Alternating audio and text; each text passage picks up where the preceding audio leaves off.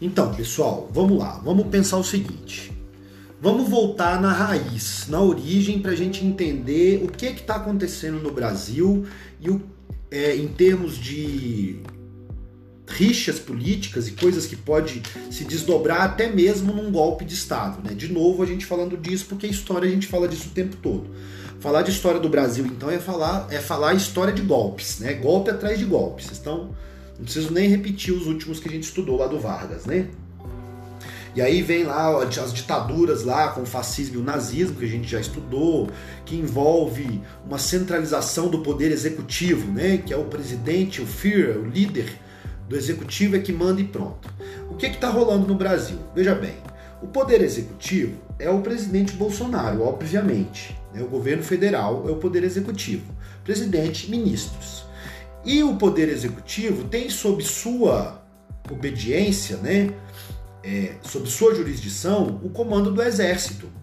E no Brasil isso está mais intenso ainda, porque o comando do exército também faz parte do governo. Então você tem o exército, que é uma instituição que tem que obedecer o Estado. O Estado é o Brasil. O Estado é governado pelo governo Bolsonaro. Então o Bolsonaro é o chefe do Estado, certo? E o vice-presidente é um general do exército. Ou seja, os poderes estão até eles estão unidos, eles estão fundidos, né? O comando do exército com o governo federal está fundido, porque o vice-presidente é um general, beleza? Tá, junto com o poder executivo tem o poder judiciário, que são os ministros do Supremo. E aí rolou uma treta essa semana que diz muito, muitas coisas né, importantes para a gente entender o que, que é a política brasileira e em que pé que nós estamos. Porque assim, um dos ministros do Supremo, chamado Gilmar Mendes, que é um ministro bem polêmico, ele vive fazendo declarações e tomando atitudes que ora contraria um grupo e, e agrada outro, ora agrada outro, contraria um, né? É um cara assim, ele atua de uma forma muito peculiar. Então, o Gilmar Mendes, ele declarou que o exército brasileiro estava participando de um genocídio, certo? E aí, galera, os generais do, do exército brasileiro, né, os, os cabeções, né, alta patente do exército brasileiro, eles ficaram putos com a declaração do Gilmar Mendes, pedindo retratação e etc e tal, né? Como assim? Que ofensa, o exército brasileiro participando de genocídio, porque genocídio é uma palavra muito pesada, não podemos né, fazer uma afirmação dessa, que absurdo. Muito bem, olha só que interessante. Primeiro vamos o, no ponto da discussão, na problematização do conceito. Genocídio. O que podemos classificar como genocídio ou não? Certo? Por isso que eu compartilhei, né? Você pode acessar o link aí do Google e buscar no dicionário. Que o genocídio trata-se de deixar um povo ou uma etnia inteira morrer, né? parcialmente, etc. A diferença que a gente pode colocar é: mandar matar indígenas é genocídio? É por serem indígenas, né? Genocídio. Então você está matando um povo. Deixar morrer pela pandemia é genocídio? Tem gente que acha que não, tem gente que acha que sim, né? Aí você escolhe, você como governante, imagine, você deixar uma parcela do seu do povo, do povo do seu território sem assistência médica, sem equipamento, sem verba para poder combater a pandemia, sem atendimento médico, é uma forma de genocídio? Pode ser. Outra coisa, você incentivar é, a boiada passar, foi o termo que, um do, que o ministro do Meio Ambiente usou. O ministro do Meio Ambiente, há uns meses atrás, falou: vamos aproveitar a Covid-19, as atenções da mídia para a Covid e vamos deixar a boiada passar. Ele se referia à flexibilização das leis de meio ambiente, que facilita a exploração de garimpeiros, madeireiros, latifundiários, né, é, pecuaristas, etc., para ir, ir, entrando e ocupando as reservas indígenas, né, invadindo as, as reservas indígenas, desmatando, etc.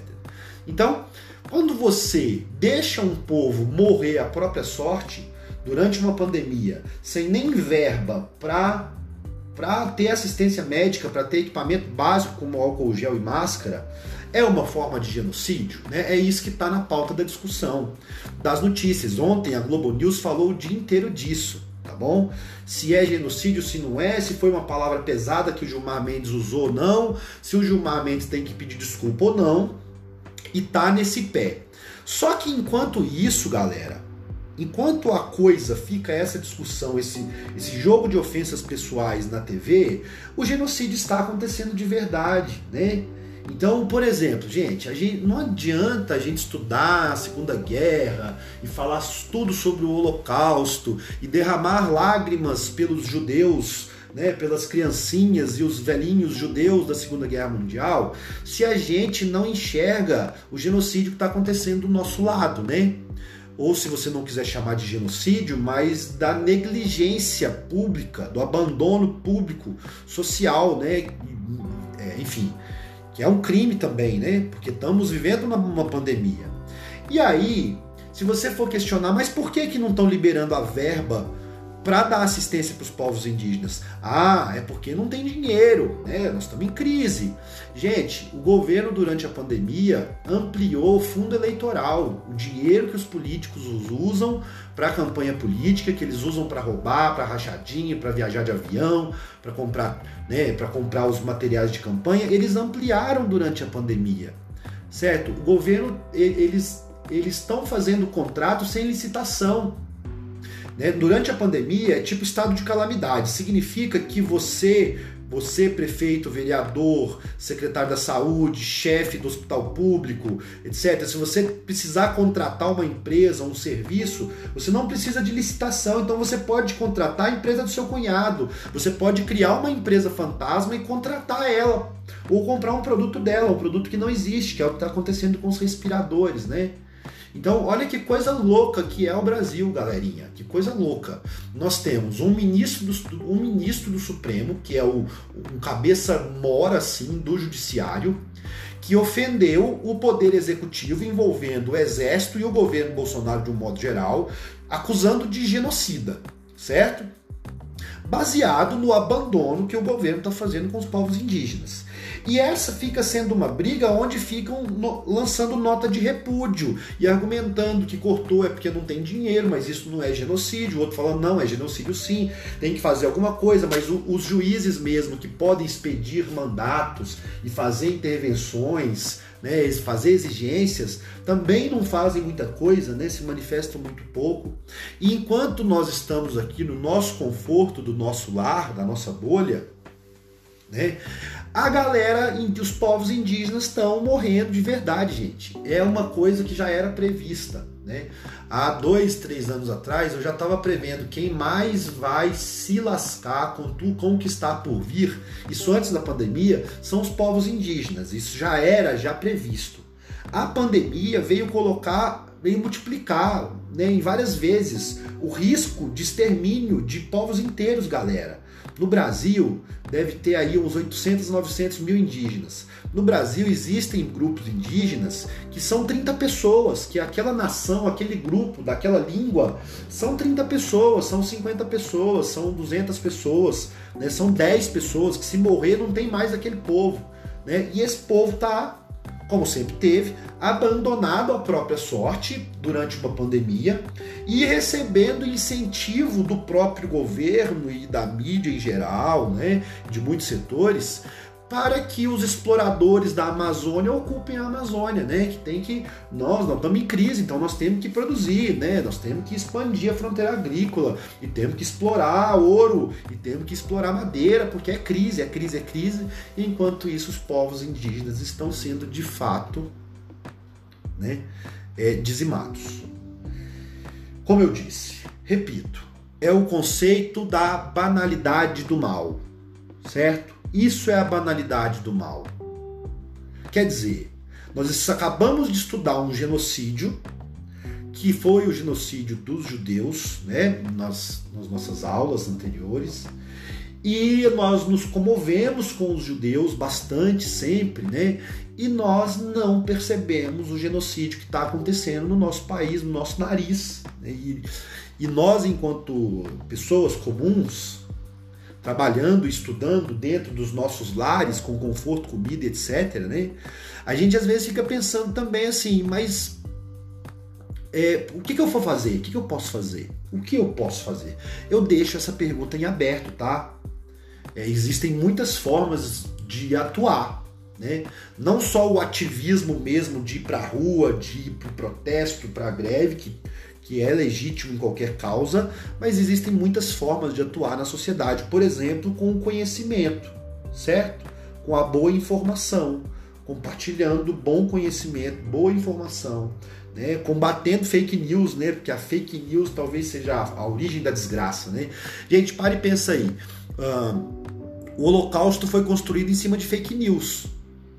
Os nazistas criaram conceitos, criaram mentiras em torno da ideia de raça, criaram mentiras em torno da, da, da cultura dos judeus, dos costumes dos judeus, criaram um monte de mentiras para fazer os judeus serem odiados, literalmente odiados. O que promoveu o Holocausto foi foram as fake news. Em outras palavras, o que promoveu a aceitação dos alemães sobre o Holocausto nazista foi a banalização do mal que as fake news provocam. Fake, as fake news, essas notícias de massa, ainda mais agora com rede social, elas se espalham de um jeito muito poderoso e banaliza coisas é, que não deveriam ser banalizadas. Nós estamos convivendo, meus queridos, todos os dias com mil mortes, fora as outras que já tem, né?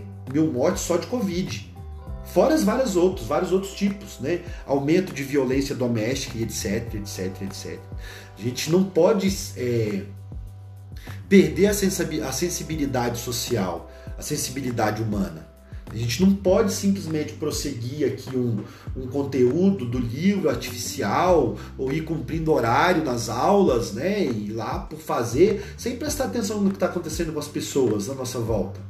É isso, isso eu poderia classificar muitos tipos de problemas diferentes, né? Desemprego recorde, vocês nunca vão ver, tá? Eu não vi o desemprego que vocês vão ver com a idade de vocês. Eu nunca vi um desemprego no nosso país como está agora, por exemplo. Depois da pandemia vai continuar. E desemprego gera fome, que gera violência, né? Isso aí a gente tem estudado. Toda crise, em todas as épocas da história, qual é o efeito colateral direto na vida das pessoas? Fome e violência na, na mesma medida e na mesma proporção. Quanto mais fome você passa, quer dizer, quanto mais pobre você é, mais sujeito à violência você está, né? Quem tem dinheiro está protegido totalmente da violência? Não, totalmente não, mas está mais protegido do que quem não tem dinheiro, né? Dá para as pessoas se fecharem nos seus condomínios, nas suas cercas elétricas, contratarem segurança e etc, né? Mas a violência pode bater a sua porta à medida que ela se expande na sociedade, né? Ninguém quer viver trancafiado, ninguém quer viver sob câmeras, ou sei lá, muita gente não quer. Né, não ter, sentir conforto de ir num parque, de ir numa praia, ficar à vontade na rua, num evento público. Quem é que quer isso? Pois bem, quanto mais fome tem, quanto mais violência tem. Uma coisa é consequência da outra. Né? E aí, como a Sofia bem mencionou aqui, né, não faz o menor sentido pensar em economia sem pensar em pessoas. Por quê? Quem produz, quem trabalha, produz, transporta, planta, colhe, empacota, cozinha, é, enfim, quem manipula todo o processo de produção de riqueza são as pessoas certo? E existem máquinas, mas as pessoas ainda não são substituíveis porque máquina não consome. Vamos lembrar desse conceitinho aqui, ó. Máquina não compra. É uma burrice você pensar que você mecanizar tudo, né? Ah, eu sou um empresário, eu vou demitir todo mundo e vou mecanizar minha empresa, beleza? Aí todas as empresas começam a fazer isso. Cada vez mais gente desempregada. Quem é que vai comprar da sua empresa? Se você tem uma sociedade com metade da população desempregada, sei lá, um, um terço, um terço da população, um quarto da população desempregada, é um quarto da população, um terço, metade da população que não compra. Portanto, você precisa vender. Se você não tem gente para comprar, não faz sentido. Então, gente, as coisas se conectam sempre, tá bom? Todo o conhecimento se conecta. A gente não pode seguir, na, seguir no conteúdo técnico, né, formal, sem parar para pensar nisso, beleza? Então era isso que eu tinha para falar. Alguém quer falar alguma coisa? Aí, né,